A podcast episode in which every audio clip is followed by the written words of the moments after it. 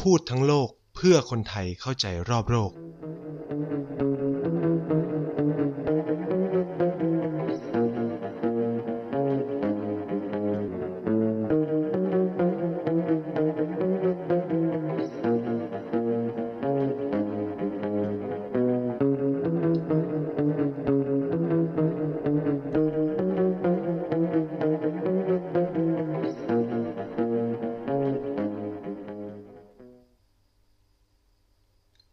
วัสดีครับ สวัสดีคุณผู้ฟังรายการพูดทั้งโลกทุกคนนะครับ กลับมาพบกันอีกแล้วนะฮะกับไนเช่นเคยนะครับ ทุกวันเสาร์แบบนี้นะครับ แล้วก็ทางช่อง TBD Podcast นะครับ ก็ยังไงสัปดาห์นี้ก็ยังเจอกันอีกนะครับสำหรับสัปดาห์แล้วเราคุยกันไปในประเด็นเรื่องเกี่ยวกับการรัฐประหารใช่ไหมก็โอ้ก็ถือว่าเป็นประเด็นร้อนมากในในช่วงสัปดาห์ก่อนหน้านี้นะครับสำหรับ สัปดาห์นี้นะครับ ผมก็จะหยิบเอาประเด็นร้อนมาก เรียกได้ว่า โคตรจะร้อนเลยนะครับ นั่นก็คือเรื่องระบอบสาธารณสาธารณรัฐนะครับหรือรีพับบิกนะก็ถือว่าเป็นประเด็นใหญ่มากตอนนี้นะครับ เพราะว่าเราได้เห็นกลุ่มคิวตใช่ไหมเยาวชนปลดแอกนะครับ ได้โพสต์ข้อความใช้ ที่แบบผมก็ไม่รู้ว่าต้องการจะสื่ออะไรนะ หรือใครรู้ก็บอกด้วยเนาะเราก็จะแอปว่าไม่รู้แล้วกันนะครับ ก็คือเขาใช้เขาอธิบายเกี่ยวกับประเด็นเรื่องสาธารณรัฐขึ้นมานะครับ ก็เป็นประเด็นที่น่าสนใจนะที่วันนี้ก็เลยอยากเอาเรื่องเนี้ยมาคุย แล้วจริงๆก็คือแบบ เป็นการให้ข้อมูลแล้วกันเนาะไม่ไม่เชิงกับแบบ จะมาวิพากษ์วิจารณ์ว่าอะไรยังไงแล้วกันนะผมก็จะแบบมาเล่าประมาณว่า เออ อะไรมันคือระบบสาธารณรัฐ อะไรคือรีพับบิกอะไรแบบนี้แล้วรีพับบิกเนี่ยมันมีกี่ประเภทเป็นยังไงบ้างนู่นนี่นั่นนะครับ ซึ่งมันมีลักษณะที่แตกต่างกันออกไป อันนี้อันนี้ต้องบอกก่อนเนาะเพราะว่า Republic เองเนี่ยหรือสาธารณรัฐเองเนี่ยมันมีหลากหลายรูปแบบในตัวเองมากนะครับ มันเป็นคำกว้างๆเลย คือในประเทศไทยเนี่ยเราใช้คำว่า Republic เนี่ยแปลว่า สาธารณรัฐ ถ้าแปลแบบตรงตัวก็คือว่ารัฐของสาธารณชนใช่ไหมรัฐของสาธารณะอะไรประมาณเนี้ยซึ่งคำเนี่ยหรือคำว่าเราก็จะแบบไล่ไปนะว่าเออปัจจุบันสถานะของรีพับบิกเป็นยังไง มีรูปแบบยังไงความหมายคืออะไรเนาะแล้วก็ประวัติศาสตร์ความเป็นมาของระบบสาธารณรัฐเป็นยังไงนะครับ แล้วก็สุดท้ายเนี่ยก็จะมาคุยกันว่าแล้วปัจจุบันเนี่ยเรามีประเทศที่ใช้ระบอบนี้เยอะแยะมากมายแค่ไหนยังไงบ้างเนาะ ก่อนอื่นก็ต้องทำความเข้าใจความหมายของคำว่าสาธารณรัฐก่อน คือถ้าในคำไทยก็แน่นอนมันเป็นคำสมาร์ทนะครับคำว่าสาธารณะบวกกับคำว่ารัฐเนาะก็เป็นสาธารณรัฐนะครับก็เหมือนที่นายพูดไปก่อนหน้านี้ก็คือรัฐของสาธารณชนเนาะแต่ในคำภาษาอังกฤษเนี่ยก็ต้องบอกว่ามันสาธารณรัฐเนี่ยมาจากคำว่า republic เนาะ republic ซึ่งในความหมายแล้วมันแปลว่า public affair นะครับก็คือ หรือ มีความหมายสื่อถึงคำว่า public matter หรือมันแปลว่าความสำคัญการให้ความสำคัญหรือความสัมพันธ์ของสาธารณะอะไรประมาณนี้ครับ คือความหมาย ซึ่งคำว่า republic เนี่ยเป็นคำที่มาจากภาษาละตินเนาะมาจากคำว่า res publica นะครับ ซึ่งก็อย่างที่บอกความหมายก็ไม่ได้ต่างกันมากก็คือ มันก็แปลว่า public thing หรือ public matter public affair ก็คือมันเราจะเห็นว่าเขาให้ความสำคัญกับคำว่า public มากๆ public ที่แปลว่าสาธารณะ public ที่แปลว่าทั่วไปคนทั่วไปเลยประมาณนั้น public อะมันคือคำว่าสาธารณะอะไรเงี้ยครับ ก็ความหมายมันก็จะสื่อไปในทางนั้นครับ คือถ้าเราเอานิยามในปัจจุบันเราก็จะจะพูดได้ว่า Republic หรือสาธารณรัฐเป็นรูปแบบหรือเป็นฟอร์มของระบบรัฐบาล ที่ให้ความสำคัญกับตัวสาธารณะ มากกว่าเรียกว่ามากกว่ามากกว่าส่วนอื่นๆ ไม่ว่าจะเป็นส่วนเอกชน หรือไม่ว่าจะเป็นส่วนของผู้ปกครองก็คือให้ความสำคัญกับคนทุกคนละกันก็คือสาธารณะนั่นแหละ ซึ่ง จุดยืนเนี่ยแน่นอนจุดยืนส่วนใหญ่ของตัวรัฐบาลหรือประเทศที่ใช้สาธารณรัฐหรือ republic เนี่ยส่วนใหญ่เนี่ยจะ อยู่ในรูปแบบประเทศที่เป็นประชาธิปไตย หรือประเทศที่ผสมผสานประชาธิปไตย ไม่ว่าจะเป็นด้วยการใช้ระบบ autocracy autocracy จะสื่อว่าอะไร คือแบบเป็นระบบสภาสภาไหมคือระบบที่แบบมันมีคนกลุ่มหนึ่งอะช่วยกันดูแลอะไรบางอย่างอะว่าอย่างนี้แล้วกันนะครับ และแน่นอนนะครับ ระบบสาธารณรัฐเนี่ยเป็นระบบที่อยู่ตรงข้ามกับระบบ ที่มีโมนาชเป็น head of state อ่าอันนี้ก็ต้องก็ต้องพูดว่าจุดกำเนิดมันเป็นแบบนั้นคือแบบสาธารณรัฐมันเกิดขึ้นบนพื้นฐานที่ว่ามันมันเป็นความต่างกันของตัวการปกครองนะครับที่ในอดีตต้องพูดอย่างนี้ในอดีตการเนี่ยโลกเราส่วนใหญ่จะปกครองด้วยระบบโมนาคีหรือระบบที่มีกษัตริย์ปกครองอะไรเงี้ย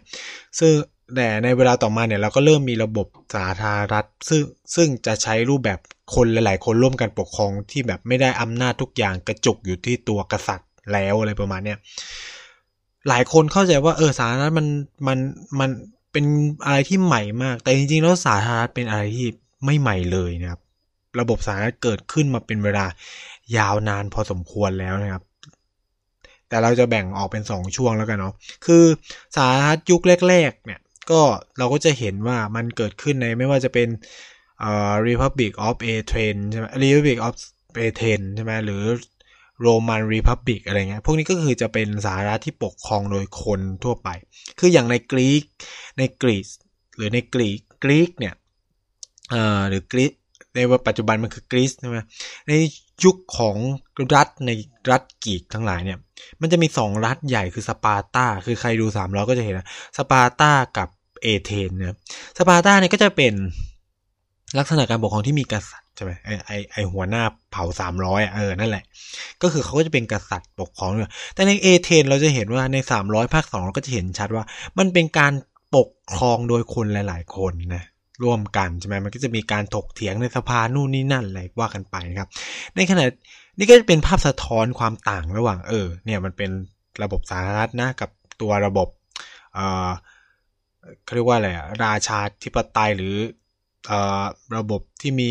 รัฐที่มีกษัตริย์เป็นเจ้าผู้ปกครองอะไรเงี้ยมันก็จะเห็นชัดมากนะครับเออในขณะที่เราจะเห็นเรื่องรีพับบิกตัว การปกครองแบบรีพับบิกเนี่ยชัดๆจริงๆเนี่ยในในช่วงของสิ่งที่เราเรียกกันว่า the ancient Roman Republic ก็คือในยุคสาธารณรัฐโรมันโบราณ หรือสาธารณรัฐโบราณเก่าสาธารณรัฐโรมันเก่าเนี่ยซึ่งมีการระบุไว้ในรัฐธรรมนูญของเขาเลยนะครับ เกี่ยวกับประเด็นเรื่องรีพับบิกคือสิ่งที่เกิดขึ้นในช่วงที่มันเกิดการล้มล้างกษัตริย์ในโรมัน ในอาณาจักรโรมันในช่วงประมาณปี 509 ก่อนคริสตกาลนะครับ ซึ่งทำให้เกิดการจัดจัดตั้งตัวสาธารณรัฐขึ้นมา ซึ่งในตัวรัฐธรรมนูญหรือธรรมนูญการปกครองของสาธารณรัฐโรมันเก่าเนี่ยก็จะมีการระบุเกี่ยวกับเรื่องซีเนตหรือวุฒิสภาใช่ไหมว่าจะทำหน้าที่เป็นตัวแทนการปกครองมีเออเขาเรียกว่าอะไรอะมีสภาเยอะแยะมากมายในยุคของโรมันเนี่ยก็ ช่วยกันเรียกว่าเป็นการช่วยกันบริหารปกครองมากกว่าที่จะแบบเออมีใครเด่นขึ้นมาเหมือนในระบบเก่าที่โอเค กษัตริย์คนเดียวคลุมทุกอย่างปกครองทุกอย่างอะไรเงี้ยแต่แต่ก็ต้องพูดว่าไอ้อาณาจักรแบบสาธารณรัฐโรมันเนี่ยสุดท้ายมันก็เปลี่ยนมันก็มันก็ล่มสลายไปในที่สุดเนาะเพราะว่ามันก็จะแบบมีคนอย่างซีซ่าใช่ไหมที่ขึ้นมา มีคนอย่างนู่นนี่นั่นอะไรเงี้ยก็คือมีเหล่านายพล เข้ามายึดอำนาจใช่ต้องใช้คำนี้นะครับ ก็เช่นเดียวกันในกรีซก็ล่มสลายไปเหมือนกัน เพราะว่าเขาก็แพ้สงครามให้กับเปอร์เซียเอยหรือว่าอะไรก็ว่ากันไปนะครับ อันนี้ก็เป็นภาพของตัวรีพับบิกในในส่วนของโลกตะวันตกเนาะในฝั่งของเอเชียเองเนี่ยถามว่ามีไหมที่มีระบบการปกครองในลักษณะนี้ก็ต้องบอกว่ามีเนาะมีหนึ่งในนั้นเนี่ยก็คืออินเดียนะครับ ในภูมิภาคอินเดีย ในอนุทวีปอินเดียหรือในภูมิภาคเอเชียใต้เนี่ยก็ถือว่าเป็นพื้นที่หนึ่งที่มีระบบรีพับบิกเชิงสถาบันจำนวนมากนะครับ ซึ่งเราจะเรียกว่าระบบสังฆะอ่านะครับคือในภาษาฮินดีเรียกว่าการนาสังฆะนะครับ ก็คือสังฆะเนี่ยเอ่อสังฆะมันจะเหมือนเป็นแบบที่ชุมนุมที่ประชุมอะไรก็ว่ากันไปเนี่ย ความหมายมันแปลว่า assembly อะหรือคือแปลว่ามันคือแหล่งประชุมแหละสังฆะเนี่ย ซึ่งอีกคำว่าการนะการนาเนี่ยมันแปลว่า tribe หรือแปลว่าพื้นเมืองอะไรเงี้ยก็คือมันเป็นแบบ assembly มันเป็นแบบที่ประชุมระดับพื้นเมืองนะครับ ซึ่งเกิดขึ้นมาเป็นเวลานานตั้งแต่ 6,000 ปีก่อนคริสต์กาลนะครับ ระบบนี้คือเฟื่องฟูมากในในในอดีตนะครับ ก่อนที่มันจะสูญหายไป หลังจากที่มันมีการระบบการปกครองในแบบใหม่ๆขึ้นมานะครับ ผมอยากยกตัวอย่างคือถ้าใครมีโอกาสเรียน ผมทุกคนน่าจะผ่าน ผมไม่แน่ใจว่าเด็กสมัยเออสมัยนี้ยังมีเรียนอยู่ไหมเนาะในยุคของผมแล้วกันเมื่อประมาณอ่ากับสิบปีที่แล้วเรามีโอกาสได้เรียนสามัคคีเพศคำฉันสามัคสามัคคีเพศคำฉันเป็นความเป็นอะไรที่ ทะท้อนรูปแบบการปกครองในอินเดียในยุคพุทธกาลได้ดีนะครับ คือ ถ้าถ้าจำไม่ผิดแล้วผมก็คงจำไม่ผิดนะครับก็คือมันเป็นการทำสงครามกันระหว่างแคว้นมคตกับรัฐลิชวี กับสมาพันธรัฐและลิชวีแล้วกันนะครับ คือก็คือมคตเนี่ยมันเป็นตัวแทนตั้งแต่สมัยพระเจ้าพิมพิสารเป็นต้นมานะมคตเป็นตัวแทนของระบบกษัตริย์นิยมนะครับ เป็นระบบแบบรัฐเดี่ยวนะครับที่มีกษัตริย์ปกครองมคตเป็นตัวแทนของอะไรที่เป็นแบบนั้นนะครับ เมื่อพระเจ้าพิมพิสารสวรรคตทนที่ขึ้นมาเป็นกษัตริย์องค์ต่อมาคือพระเจ้าอาชาติศัตรูใช่ไหมครับก็ก็ยังคงเป็นระบบที่เป็นเรียกว่า absolute monarchy อยู่ก็คือกษัตริย์ปกครองทุกสิ่งทุกอย่าง แต่ในอดีตการเนี่ยต้องพูดว่า ในอินเดียในยุคของพุทธกาลเนี่ย รูปแบบการปกครองของรัฐส่วนใหญ่ยังเป็นระบบสมาพันธรัฐหรือสาธารณรัฐอยู่นะครับ ที่เราจะเรียกว่าระบบสังฆะเนี่ยก็คือว่ามันมีเจ้าเต็มไปหมดเลย มันมีเจ้าเต็มไปหมดเลย แล้วเขารวมตัวกัน อย่างรัฐราชวีเนี่ยประกอบด้วยกษัตริย์หลายองค์มากนะครับแล้วก็ตั้งกันขึ้นมาเป็นสภานี่ยแม้กระทั่งแคว้นของพระพุทธเจ้าเองเนี่ยก็ใช้ระบบนี้ในการปกครองเหมือนกัน คือระบบสาธารณรัฐเนี่ยเฟื่องฟูมากในทางอินเดียทางเหนือเนาะต้องพูดอย่างนี้ก็คือ ร่วมกันปกครองไม่มีแบบคนที่ก็คือคนที่ขึ้นมาเป็นหัวหน้า ก็เป็นเพียงแค่คนที่มาจากการเลือกตั้งเลือกของเหล่ากษัตริย์ทั้งหลายเท่านั้นไม่ได้ไม่ได้แบบเออเขาเรียกว่าไม่ได้มีอำนาจเต็มขนาดนั้นในการตัดสินใจ ทุกคนต้องตัดสินใจร่วมกัน รัฐชวีนี่ก็เป็นลักษณะแบบนั้นนะครับก็คือว่ามันมีกษัตริย์รวมกันหลายคนนะครับ ก็จะมีการวางแผนนู่นนี่นั่นใช่ไหมซึ่งนี่คือความ ปัญหาของตัวระบอบรีพับบิกในอดีตเหมือนกัน นั่นคือว่าพอมันคอนโทรลหรือควบคุมเผาอำนาจไม่ได้ด้วยตัวคนเดียวเนี่ยฉะนั้นมันต้องการการตัดสินใจของใครหลาย ๆ คน สิ่งที่เกิดขึ้นคือ ถ้าคุณถูกยุแยงแต่แข็งรั่วไม่เป็นปึกแผ่นเมื่อไหร่เนี่ย ระบบมันก็จะเขาเรียกว่าไม่มีประสิทธิภาพใช่ไหมมันก็จะแบบ ทำให้รัฐมันเดินหน้าต่อไปได้ยาก เพราะมันจะขัดกันของผลประโยชน์ผลประโยชน์มันขัดกันของเมืองต่างๆใช่ไหมของเจ้าต่างๆ ที่แบบเห็นตรงกันไม่ได้ในเรื่องนี้ ยกตัวอย่างเช่นปัญหาเรื่องน้ำหรืออะไรก็ตาม ซึ่งเนี่ยมันเป็นช่องโหว่ของตัวรีพับบิกเองนะครับที่เอ่อถ้าเราอ่านสามัคคีเพศคำฉันก็จะเห็นว่าเออวัสการพามเนี่ยก็ถูก ส่งไปใช่ไหมเพื่อไปยุแยงตะแคงล่วงให้กษัตริย์ลิชวีแตกคอกันแล้วสุดท้ายเนี่ยแคว้นมคตก็ยกทัพขึ้นไปตี แล้วก็ได้ระบบสาธารณรัฐขึ้นมา นี่ก็เป็นตัวอย่างหนึ่งว่าเออจริง ๆ แล้วเนี่ยระบบสาธารณรัฐมันไม่ได้เกิดขึ้นในยุโรปเท่านั้น แต่มันมีเขามูลเขาลางอยู่แล้วในในภูมิภาคเอเชียเราด้วยนะครับ ไม่ได้ไม่ได้เพิ่งจะเกิดขึ้นมานะครับ แล้วก็นอกจากตัวอาณาจักร โรมันแล้วเนี่ยรีพับบิกเนี่ยก็เฟื่องฟูในหลายพื้นที่ไม่ว่าโดยเฉพาะในอิตาลีนะครับเราก็จะรู้จักกันในชื่อว่า Republic of Venice สารัฐเวนิสนะครับ Republic of Genoa เจนัวอะไรเงี้ยก็คือ มันก็จะมีหลายรูปแบบการปกครองมากเลยนะครับในในอดีตแต่การนานมาแล้วอะไรเงี้ยซึ่งมันก็เป็นตัวอย่างประวัติศาสตร์ของตัวระบบสารัฐที่มันก็พัฒนาการกันมาเรื่อยๆเนาะคือระบบการปกครองไม่ได้มี จุดจบจุดสิ้นสุดแล้วก็ไม่ได้มีสิ่งที่เรียกว่ามันจะอยู่แบบนี้ไปตลอด มันเกิดการวิวัฒนาการเปลี่ยนแปลงไปของตัวระบบการปกครอง ในยุคหนึ่งสมัยหนึ่งการปกครองแบบชนเผ่าอาจจะ work ยุคหนึ่งสมัยหนึ่งการปกครองแบบที่มีกษัตริย์ปกครองคนเดียวอาจจะ work ยุคหนึ่งสมัยหนึ่งอาจจะเป็นกษัตริย์ร่วมกับขุนนาง ยุคหนึ่งสมัยหนึ่งอาจจะเป็นการที่ส่งคืนอำนาจให้กับประชาชน กษัตริย์เป็นแค่ประมุขของรัฐ หรือในลักษณะหรือในลักษณะที่ ไม่มีประมุขแห่งรัฐที่เป็นกษัตริย์อีกต่อไป คนทุกคนเท่ากันนะครับ มีการเลือกผู้นำที่เป็น head of state ที่มาจากประชาชนนู่นนี่นั่นอะไรอย่างเงี้ยครับ อันนี้ก็เป็นวิวัฒนาการ แล้วเราก็ไม่รู้ว่าอนาคตเราจะมีรูปแบบการปกครองรูปแบบใหม่อะไรอีกหรือเปล่า เพราะว่าวิวัฒนาการของเทคโนโลยี วิวัฒนาการของโลกมันก็เปลี่ยนแปลงไป ความรู้สึกนึกคิดของคนมันก็เปลี่ยนแปลงไปตามไปด้วย ฉะนั้นเนี่ย การยึดถือต่อระบบการปกครองใด ๆ เนี่ยมันก็ไม่ได้สะท้อนถึงความเป็นไปความเป็นไปของความของโลกใบนี้นะครับ มันก็มีความปรับเปลี่ยนหมุนเวียนไปเรื่อยๆนะระบบสหรัฐเนี่ยกลับมาเฟื่องฟูจริง ๆ อีกครั้งก็คือยุคที่เกิดการปฏิวัติฝรั่งเศสนะซึ่งเป็นการล้มระบบการปกครองใน ระบบ absolute monarchy นะก็คือการล้มพระเจ้าหลุยที่ 16 นะครับ มีการตั้งสาธารณรัฐถึงแม้ว่าสาธารณรัฐแรกต้องใช้ว่าฝรั่งเศสมีหลายสาธารณรัฐนะ ผมต้องยอมต้องพูดอย่างนี้ก่อน เพราะว่าโอเคเราเรานับไอไอไอที่เราดูหนังดูอะไรมันเป็นสาธารณรัฐแรกก็คือการล้มครั้งแรกของสหรัฐในฝรั่งของการจัดตั้งสาธารณรัฐครั้งแรกในฝรั่งเศสเนี่ยก็คือ ก็ล้มพระเจ้าหลุยที่ 16 ตั้งสาธารณรัฐสักพักหนึ่งมันก็ล้มเพราะว่ามันก็จะมีคนอย่างนโปเลียนขึ้นมามี การตั้งกลับมาของระบบกษัตริย์อีกครั้งหนึ่งอะไรประมาณนี้ครับ ก็มันก็เลยส่งผลให้เกิดหลายสาธารณรัฐในฝรั่งเศสนะครับ คือ concept ต้องพูดไหม concept ของตัวอ่าหรือไอเดียของของการของสิ่งที่เราเรียก republic เนี่ยมันได้รับอิทธิพลมาจากยุคสมัย คือในโดยเฉพาะในฝรั่งเศสเนี่ยมันได้รับอิทธิพลอย่างมากจากยุค Enlightenment หรือยุคเขาเรียกว่าเอ่อประเทือง อ่าผมไม่รู้จะแปลเป็นไทยว่ามันแปลได้เยอะมากประเทืองเป็นยุคประเทือง ปัญญายุคแสงสว่าง หรือยุคที่แบบรู้แจ้งอะไรเงี้ยเราจะรู้จักกันว่าเออยุค enlightenment อะไรประมาณนี้ครับ คือ คนก็มีความรู้แล้วเกิดนักคิดนักเขียนขึ้นมามากมาย นักโดยเฉพาะนักปรัชญาคนสำคัญไม่ว่าจะเป็นบอลแตใช่ไหมชองยาลูโซมองเตกิเอออะไรคนพวกนี้ก็จะพูดในเกี่ยวกับประเด็นเรื่องอ่า ปัญหาของ absolute monarchy ทำไมระบบ republic ถึงมีความสำคัญทำไมประชาชนถึงมีความสำคัญอะไรเงี้ย คนเหล่านี้ก็จะแบบ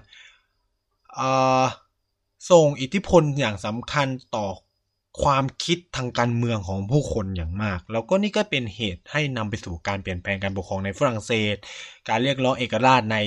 สหรัฐอเมริกาเองก็ได้รับอิทธิพลจากคนอย่างวอลแตร์ที่แบบแบบพูดเรื่องการแบ่งแยกอำนาจการปกครองใช่ไหมมีสามอำนาจเป็นสามอำนาจที่เขาเรียกว่าเอ่อประมาณว่า balance เอาก็คือแบบถ่วงดุลอำนาจซึ่งกันและกันระบบศาลระบบตัวแทนใช่ไหมระบบการบริระบบนิติบัญญัติระบบบริหารอะไรประมาณนี้ครับก็ก็ได้รับอิทธิพลอะไรจากจากสิ่งเหล่านี้ ก็เราก็เลยเรียกในในยุคหลัง จากนั้นมาว่าเอ่อ liberal republic หรือระบบสาธารณที่เป็นเสรีนิยม เพราะว่าคนเพราะว่าการเปลี่ยนแปลงการปกครองในยุคสมัยช่วงประมาณทศวรรษพันเจ็ดร้อยเออพันแปดร้อยเนี่ยเอ้ยไม่ใช่ในยุคศตวรรษที่พันแปดร้อยเนี่ยที่มันมีการปฏิวัติฝรั่งเศสการปฏิวัติในเอ่อสหรัฐฝรั่งเศสปฏิวัติปีพันเจ็ดร้อยเจ็ดสิบหกใช่ไหมในสหรัฐอเมริกามีการร่างรัฐธรรมนูญแล้วก็เป็นเอกราชในปีพั นเจ็ดร้อยแปดสิบ9อะไรเงี้ยก็ได้รับอิทธิพลมาจากอุดมการความคิดอะไรแบบนี้ทั้งนั้นนะครับ แล้วก็มันก็แพร่กระจายไปเรื่อยๆ ถ้าเราดูประวัติศาสตร์เนี่ยโดยเฉพาะยกโดยเฉพาะที่อยากจะให้เห็นได้ชัดก็คือในยุโรปเนาะคือคำถามทำไมยุโรป เพราะว่าในยุโรปเนี่ยในอดีตน่าสนใจมากครับ คือสมมุติยุโรปมีประมาณ ในช่วงแรกประมาณช่วงปีพันแปดร้อยสิบเก้าเนี่ย ในยุโรปมีประมาณ 64 รัฐ ความน่าสนใจคือรัฐที่เป็นกษัตริย์เนี่ยมีมากถึง 55 รัฐ ในขณะที่รัฐที่เป็นสาธารณรัฐมีเพียง 9 รัฐ ผ่านไปอีก 100 ปี ซึ่งต้องพูดว่าเหตุผลในช่วงเวลา 1815 เนี่ยมันมีรัฐเยอะแยะมากมายในยุโรป โดยเฉพาะอย่างในเยอรมันเองในฝรั่งเศสมันมีแคว้นเต็มไปหมดเลยนะครับ พอหลังจากนั้นน่ยมันก็มีการเริ่มรวบรวมแคว้นต่างๆนะครับในปี 1914 มีการสำรวจใช่ไหมก็พบว่า ระบบโมนาคีเนี่ยยังคนคอนโทรลยุโรปอยู่ประมาณ 22 รัฐ ในขณะที่สาธารณรัฐเนี่ยมีอยู่แค่ 4 รัฐเท่านั้นนะครับต่อมาในปี 1930 ก็คือหลังสงครามโลกครั้งที่ 1 เนาะหลังสงครามโลกที่1ไประบบโมนาคีมีการปกครองอยู่ประมาณ 20 รัฐ ในขณะที่เอ่อ Republic กับเพิ่มมาเป็น 15สิ่งสิ่งสำคัญเลยหนึ่งการล่มสลายของอ่าจักรวรรดิ เยอรมันใช่ไหมเยอรมันก็เปลี่ยนเป็นสาธารณรัฐนะครับ ในสหภาพโซเวียตเองนะครับเอ่อเอ้ยต้องพูดว่าในจักรวรรดิรัสเซียเองก็เปลี่ยนเป็นสหภาพโซเวียตใช่ไหมมันก็มีการล่มสลายของมันเยอะแยะมากมายนะครับ แล้วในปี1950คือหลังสงครามโลกครั้งที่2เนี่ย ก็ระบบกษัตริย์เหลือเพียง 13 รัฐ ในขณะที่ระบบสหรัฐเนี่ยมีถึง 21 รัฐคำถามก็มันก็มีการปรับเปลี่ยนแล้วก็จะเห็นว่าหลาย ๆ รัฐเปลี่ยนไปไม่ว่าจะเป็นใน อิตาลีใช่ไหมเพราะว่าอิตาลีก็เปลี่ยนเป็นระบบการปกครองแบบแบบใหม่ใช่ไหมหรือในที่เราจะเห็นได้ชัดก็อย่างเช่นในรัฐในแถบยุโรปตะวันออกเนี่ยก็มีการเปลี่ยนแปลงเยอะแยะมากมาย หลังจากนั้นเพราะว่าอาจจะเกิดการปฏิวัติเป็นคอมมิวนิสต์หรือการปฏิวัติเป็นสหรัฐก็แล้วแต่นะครับก็ก็ว่ากันไปนะครับแล้วในกระทั่งปัจจุบันเนี่ยก็คือระบบ monarchy เนี่ยในในยุโรปเนี่ยเหลืออยู่เพียงแค่ 12 รัฐเท่านั้น ในขณะที่ที่เหลืออีก 35 รัฐเป็นระบบ republic ซึ่งถ้าเรานับก็มีอังกฤษใช่ไหมเนเธอร์แลนด์นะครับเดนมาร์กใช่ไหมนอร์เวย์นอร์เวย์สวีเดนสวีเดนสเปนนะก็ยังเป็นระบบกษัตริย์อยู่นะครับเออเอ้ยระบบโมนาคีอยู่โมนาคีไม่ได้หมายความว่าอ่า absolute monarchy เนาะ monarchy คือ monarchy เป็น head of state ไม่ไม่ได้หมายความว่าเอ่อ monarchy ปกครองทุกอย่างเอออันนี้ต้องทำความเข้าใจก่อนนะครับ ในขณะที่ฝั่งเอเชียเราเองเนี่ยก็มีการเปลี่ยนแปลงในหลาย ๆ อย่าง ผมยกตัวอย่างอย่างในจีนเองเนี่ยในปี1911ใช่ไหมแล้วก็มีมันเกิดการล้มของราชวงศ์ชิง ตั้งเป็นระบบสาธารณรัฐซึ่งผมเคยเล่าไปแล้วแหละ ในเทปของประวัติศาสตร์จีนในช่วงหนึ่งก็คือว่าสาธารณรัฐของจีนมันไม่เคยเป็นสาธารณรัฐแบบจริง ๆ เลย ในประวัติศาสตร์เลยนะ ไม่เคยเป็นสาระจริง ๆ เลยนะครับ มันมีช่วงเวลาหนึ่งที่มีการขุนศึกเอาจักรพรรดิปูยีกลับมาเป็นกษัตริย์ด้วยเนาะแล้วก็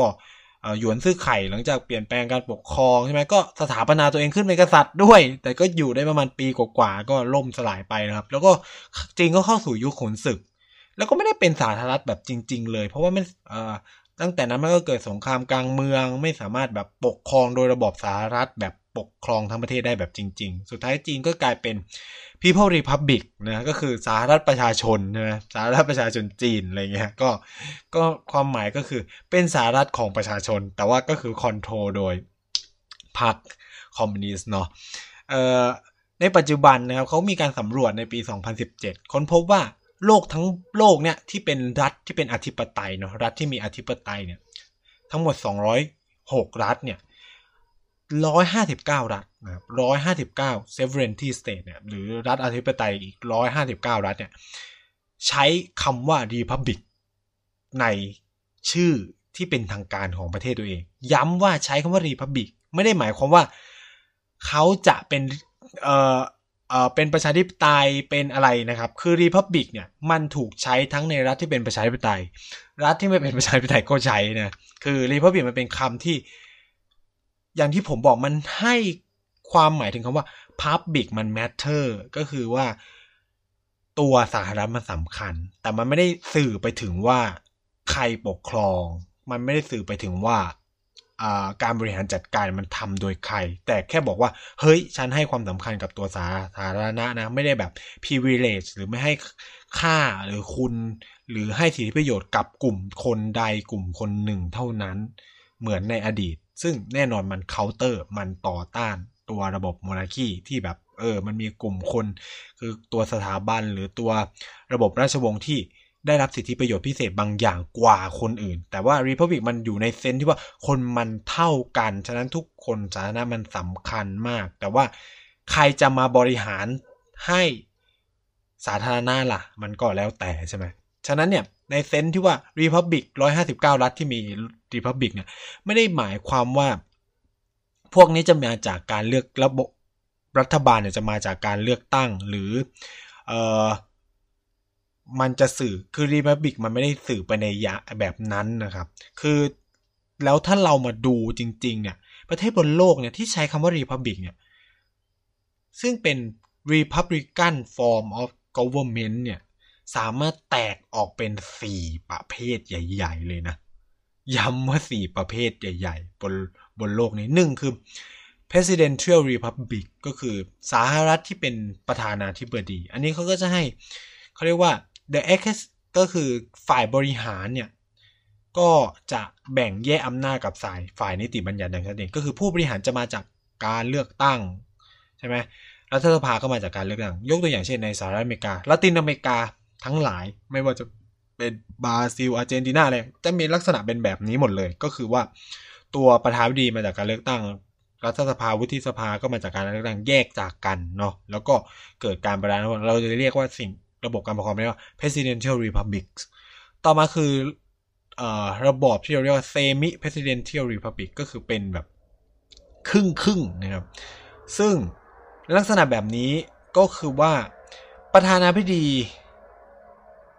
แล้วก็เอ่อมันมีลักษณะที่เป็นแบบประธานาธิบดีแล้วก็เรียกว่า head of state separate คือมันมันมีความเอ่อมันมีการแบ่งบางอย่างอยู่นะว่าระหว่างตัว head of government ก็คือเอ่อหัวหน้ารัฐบาลกับตัวประธานดีที่ทำงานในฝ่ายบริหารเนี่ย เขาจะมีการแบ่งอำนาจกันอยู่แบบเล็กๆนะครับซึ่ง คนเนี้ยคนเนี้ยที่ทำงานบริหารให้กับประธานาธิบดี ซึ่งส่วนใหญ่มันก็คือนายกรัฐมนตรีนะคือใน presidential republic มันจะมีแค่ประธานาธิบดีแล้วก็สภา แต่ใน semi presidential republic มันจะมีนายกรัฐมนตรีด้วย มีประธานาธิบดี มีนายกรัฐมนตรีแล้วก็มีรัฐสภาด้วยนะครับ ซึ่งนายกรัฐมนตรีส่วนใหญ่จะมาจากการเลือก มาจากการเลือกโดยตัวประธานาธิบดีเพื่อนำมาเป็นผู้บริหารก็คือ จะอธิบายยังไงก็คือว่าประธานาธิบดีเนี่ยก็เป็นเสมือน head of state เป็นอ่า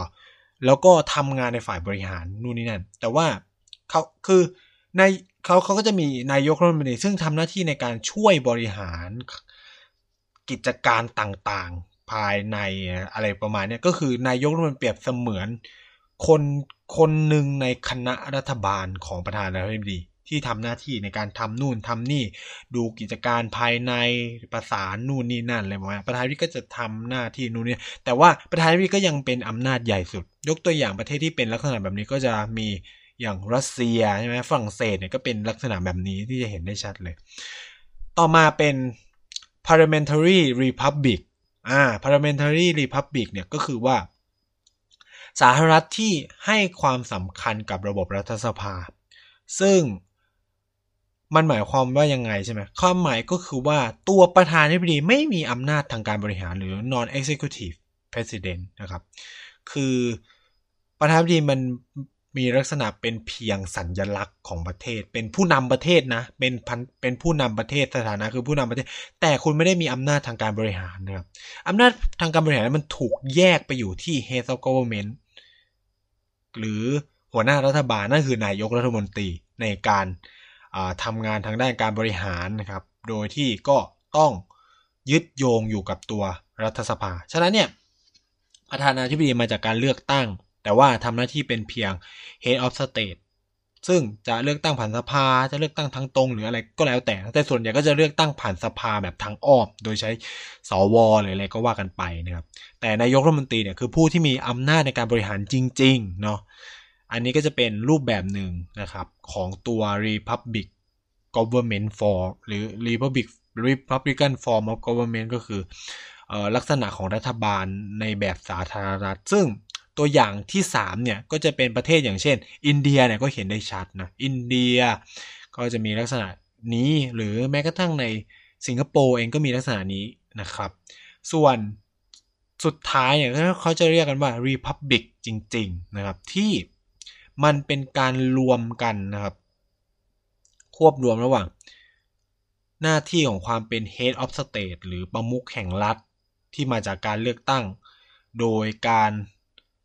เลือกโดยกลุ่มคน บางกลุ่มนะกลุ่มคนหรือแบบ หรือเออเขาเรียกว่ามันมีกลุ่ม r e g i s m e อ่าเขาเรียกว่ากลุ่มตัวตัวแทนที่มาเลือกประธานาธิบดีมาเลือก head of state มาเลือกเอ่อคนที่ทำงานนะ executive ซึ่งอาจจะถูกเลือกโดยตัวรัฐสภาหรือไม่ก็ได้อะไรอย่างเงี้ย ซึ่ง เอาจริงๆประเทศแบบนี้มีค่อนข้างน้อยใช่ไหมว่า มีน้อยมาก นั่นก็คืออ่ายกตัวอย่างก็จะเช่นในพม่านะครับ ในแอฟริกาใต้นะครับ เราก็จะเห็นว่าประธานาธิบดีมาจากการเลือกตั้งโดยตัวแทน มันจะต่างจากระบบแรกเนาะระบบแรกที่ผมบอกไปมันคือ presidential republic อะมันก็คือประธานาธิบดีมันมาจากเขาจะมาจากการเลือกตั้งทางตรงของ ประชาชน แต่ว่าระบบสุดท้ายที่เราเรียกว่า republic ที่มีลักษณะเป็นแบบประธานาธิบดีมาจากการเลือกตั้งทางอ้อม ก็คืออาจจะเลือกโดยรัฐสภาอาจจะเลือกโดยคณะบุคคลอะไรอย่างเงี้ย อันนี้จะมีอยู่ในแอฟริกาใต้ในในในเมียนมาหรือพม่าเนี่ยก็จะเป็นแบบนั้นนะครับออีกกลุ่มหนึ่งที่นิยมใช้คำว่า Republic เหมือนกันนะครับ แต่ว่า มันไม่ใช่ Real Republic นั่นคือ People Republic People Republic เนี่ยก็คือส่วนใหญ่จะมักใช้ในกลุ่มประเทศที่เป็นสังคมนิยมคอมมิวนิสต์ไม่ว่าจะเป็นจีน ไม่ว่าจะเป็นเวียดนามลาวใช่ไหมหรือเกาหลีเหนือเข้าใจว่าก็ใช้ Republic ก็ People Republic บางทีก็ใช้ Democratic Republic ใช่ไหมสาธารณประชาธิปไตยนะครับ แต่ว่าไม่มีประชาธิปไตย หรือคือคำอธิบาย ประชาธิปไตยในโลกสังคมนิยมเขาก็จะมีความอธิบายของเขาอะนะก็ต้องก็ต้องอธิบายแบบนี้นะครับ อันนี้ก็จะเป็นตัวภาพรวมแคตตากรีหรือตัวลักษณะความพิเศษความเป็นสาธารณรัฐที่ในปัจจุบันมันก็มีหลายเฉดนะ ฉะนั้นเวลาเราคุยกันเรื่องสาธารณรัฐเนี่ยต้องลงในรายละเอียดว่าเฮ้ยสาธารณรัฐแบบไหนอย่างไร เช่น สาธารณรัฐที่ ประธานาธิบดีมาจากการเลือกตั้งทางตรงไหมสาธารณรัฐที่เป็นมีเอ่อประธานาธิบดีมีนายกรัฐมนตรีไหมหรือสาธารณรัฐที่เอ่อมีแค่ประธานาธิบดีเป็นประธานเอาเป็นหัวหน้าเป็นประมุขแห่งรัฐโดยสัญลักษณ์แต่ว่าทุกอย่างทำโดยนายกรัฐมนตรีและก็รัฐแล้วนายกรัฐมนตรีเนี่ยมาจากรัฐสภาไหมหรือ สาธารณรัฐที่รัฐสภาเลือกประธานาธิบดีไม่มีนายกรัฐมนตรี หรือสาธารณรัฐที่มีพักพักเดียวปกครองประเทศ แล้วก็เรียกตัวเองว่าสาธารณรัฐประชาชน หรือสาธารณรัฐประชาธิปไตยอะไรประมาณนี้ ฉะนั้นเนี่ยมันต้องลงไปในรายละเอียดขนาดนั้นว่า เออ ถ้าเราจะพูดกันในประเด็นเรื่องสาธารณะเนี่ยเรามองอะไรขนาดไหนนะครับ มองกล้า เขาเรียกว่าก้าวย่าง มุมมองถึงตัวสาธารณะเนี่ยมันมันมันมีในหลายเฉดหลายลักษณะมากๆอะไรเงี้ยเลยคือ การพูดแค่คำว่าสาธารณรัฐมันอาจจะ ผมไม่รู้ว่าแต่ละคนมีเซนส์หรือมีมุมมองอะไรยังไงนะครับ คือแต่ละคนมันก็จะแบบ คือผมผมเข้าใจว่าจำนวนมากก็จะมีเซนส์ในแบบฝรั่งเศสไหม คือด้วยความที่ อ้ยไม่เอาไม่อยากไม่ไม่ไปขอพูดดีกว่านะครับ ก็คือขอเซนเตอร์ตัวเองอันนี้ต้องยอมรับก่อนนะครับก็ก็อันนี้ก็เอาอธิบายให้ฟังแล้วกันว่าเออเนี่ยมันก็จะมีรูปแบบรูปลักษณ์ในการปกครองประเทศที่มันมีลักษณะที่มันแตกต่างหลากหลายมาก ๆนะครับ ในในโลกใบนี้นะครับ แม้กระทั่งคำว่าสาธารณรัฐเองก็มีสาธารณรัฐในหลากหลายรูปแบบอย่างที่ผมอธิบายไปมันมีรูปลักษณ์ที่แตกต่างกัน ซึ่ง ความแตกต่างกันเนี่ยมันมา มันเป็นผลมาจากการพูดคุย มันเป็นผลมาจากการเขาเรียกว่าอะไรถกเถียงกันของชนทุกคนในสังคมนั้นๆ เพื่อออกแบบสถาบันทางการเมืองร่วมกัน เออ ถ้าถ้าเราจะพูดในเชิงการบริหารการปกครองเนี่ยก็ต้องบอกว่าการปกครองหนึ่งหนึ่งในประเทศหนึ่งหนึ่งเนี่ยเป็นผลสำคัญ เป็นผลผลิตสำคัญมาจากสังคมนั้นๆนะ ไม่ได้ ไม่ได้เป็นผลมาจากแนวคิดที่เป็น universal idea เข้าใจไหมคือ คือจะอธิบายก็อย่างนี้ก็คือว่า มันไม่มีคอนเซปที่เราเรียกว่าสากลในระบบการปกครองของโลกใบนี้ครับ มันจะมีแค่เมนไอเดียเท่านั้น แต่ว่าคำว่าสากลมันไม่ไม่มีอยู่จริงในในตัวการเมืองการปกครองของของโลกใบนี้ มันจะต้องมีการคุยกันจนถึงจุดหนึ่งแล้วว่าเฮ้ยเอาระบบการปกครองนี้แหละ มันเป็นการถ่วงดุลกันได้ดีที่สุด มันเป็นการที่ทุกคนในสังคมโอเค ฉันโอเคกับระบบการปกครองแบบนี้ เช่นเราก็จะเห็นว่าในสหรัฐอเมริกาทำไมถึงเป็น presidential republic ที่ ประธานาธิบดีมาจากการเลือกตั้งทางตรง ในขณะที่ฝรั่งเศส ซึ่งมาซึ่งก็ล้มลุกคุกคานมาอย่างยาวนานสุดท้ายก็ได้เป็นแบบ semi presidential system ก็คือมีนายกมีประธานาธิบดีด้วย แล้วก็มีรัฐสภาด้วยนะครับ ก็มีการพูดคุยกัน แล้วก็ปรับเปลี่ยนกันมาเรื่อยๆเนาะก็สลับเป็นโมนาคีบ้างสลับเป็นรีพับบิก แบบฟูลบ้างระบับเป็นเนี่ย จนสุดท้ายเขามาลงตัวกันที่ semi presidential system หรือในอินเดียเองก็ตามก็มีการปรับเปลี่ยนกันมาเรื่อยๆนะครับ แต่ว่าค่อนข้าง sustainable ตั้งแต่แรกในตัวของ parliamentary republic เนาะที่เขาไม่อยากจะใช้ระบบ republic แบบสหรัฐอเมริกา แล้วก็ไม่ได้อยากใช้แบบฝรั่งเศสนะครับเขาต้องการเป็นแบบเขาเนาะคือนี่นี่ก็เป็นลักษณะพิเศษของอีประเทศนี้เหมือนกัน ต้องใช้คำนี้นะ เพราะว่ามีไม่กี่ประเทศที่มีมีลักษณะการปกครองในแบบนี้ก็คือแบบเพศประธานาธิบดีเป็นแค่ head of state ไม่ได้มีอำนาจทางตรงอะไรประมาณนั้น มีรัฐสภา มีอะไรเงี้ยครับ มีตำแหน่งนายกรัฐมนตรีจึงสำคัญมากในโลกของ parliamentary republic อืมเนาะ หรือในอย่างประเทศอย่างเมียนมาเองเขาก็มีบทเรียนจาก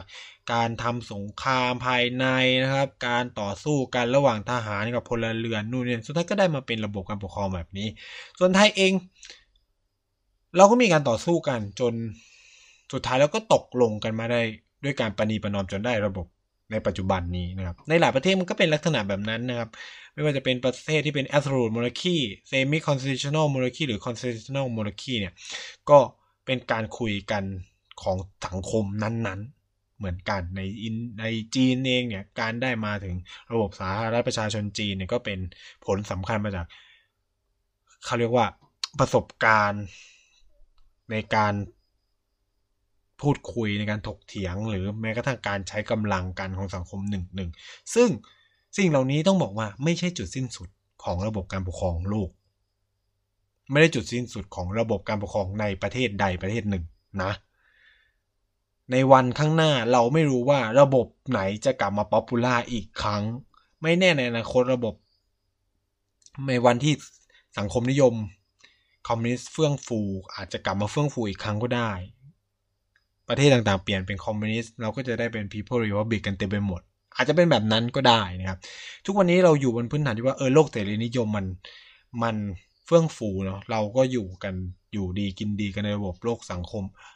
เสรีนิยมประชาธิปไตยรวมถึงเสรีนิยมแบบเสรีนิยมทางเศรษฐกิจด้วยอะไรเงี้ยมันก็ทำให้ระบบการปกครองมันเป็นลักษณะนี้ แต่ว่าตัวแปรในอนาคตที่เปลี่ยนจะเปลี่ยนไป ก็เราก็ทำให้เราไม่รู้ได้ว่า เออไอการปกครองในปัจจุบันเนี่ยมันมันจะยังอยู่แบบนี้ไหมแม้กระทั่งในสังคมไทยมันการปกครองในแบบเนี้ยเราก็ไม่รู้ว่ามันจะฟังก์ชันทำงานได้ไปอีกนานแค่ไหนคือผมเราต้องพูดกันแบบตรงไปตรงมาว่า ระบบการปกครองมันปรับเปลี่ยนตัวเองตลอดเวลาตามปัจจัย ภายในประเทศและภายนอกประเทศที่มันเปลี่ยนแปลงไปเนาะต้องพูดอย่างนี้ว่า คือเราไม่สามารถสติ๊กอยู่กับ ระบบการปกครองในแบบหนึ่งหนึ่งได้นาน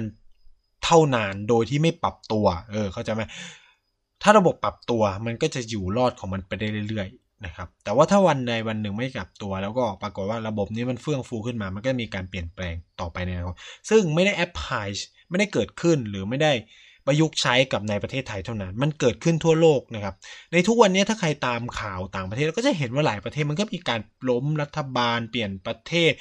เปลี่ยนการปกรูปแบบการปกครองอยู่ตลอดเวลาเลยนะครับ ไม่ได้ไม่ได้ถือว่า stable อะไรใดทั้งสิ้นนะครับหลายหลายคนอาจจะมองเออคอมมิวนิสต์ตายแล้ว แต่ก็ยังมีหลายประเทศที่พรรคคอมมิวนิสต์ประสบความสำเร็จได้รับชัยชนะในการเลือกตั้งอย่างถล่มทลายอะไรเงี้ย แล้วก็ปกครองประเทศได้ ในยุคสมัยนี้นะ ไม่ใช่ยุคสมัยสงครามเย็นด้วยอ่าหรือแบบการขึ้นมาของรัฐบาลทหารในหลายพื้นที่เองก็ตาม หรือการขึ้นมาของรัฐบาลฝ่ายขวาในหลายพื้นที่เองก็ตามอะไรเงี้ยฉะนั้นเนี่ยทุกสิ่งทุกอย่างมันเป็นประสบการณ์ เป็นการเรียนรู้เป็นการปฏิสัมพันธ์ของชุมชนภายในประเทศนั้นๆ เพื่อออกแบบสถาบันทางการเมืองร่วมกัน หรือเพื่อออกแบบรูปแบบการปกครองภายในประเทศร่วมกันนะครับสำหรับ episode นี้ก็ประมาณนี้ดีกว่า ไม่กล้าก้าวล่วงที่จะไปพูดถึงสิ่งที่มันเกิดขึ้นเมื่อวานนะครับก็ก็แล้วแต่ใครจะมองใครจะมีความคิดอะไรยังไงแล้วกันครับ เราก็เปิดฟรีๆให้กับทุกคน แต่ว่าวันนี้ที่ไหนมาพูดให้ฟังก็คือ เราก็จะมาอธิบายในประเด็นคอนเซปที่ไปที่มาตัวไอเดียหรือตัวปรัชญาที่เป็นพื้นหลังให้เกิดระบบที่เราเรียกกันว่าระบบสาธารณรัฐแล้วก็ตัว สาธารณรัฐเองที่มันมีรูปแบบลักษณะในหลากหลายที่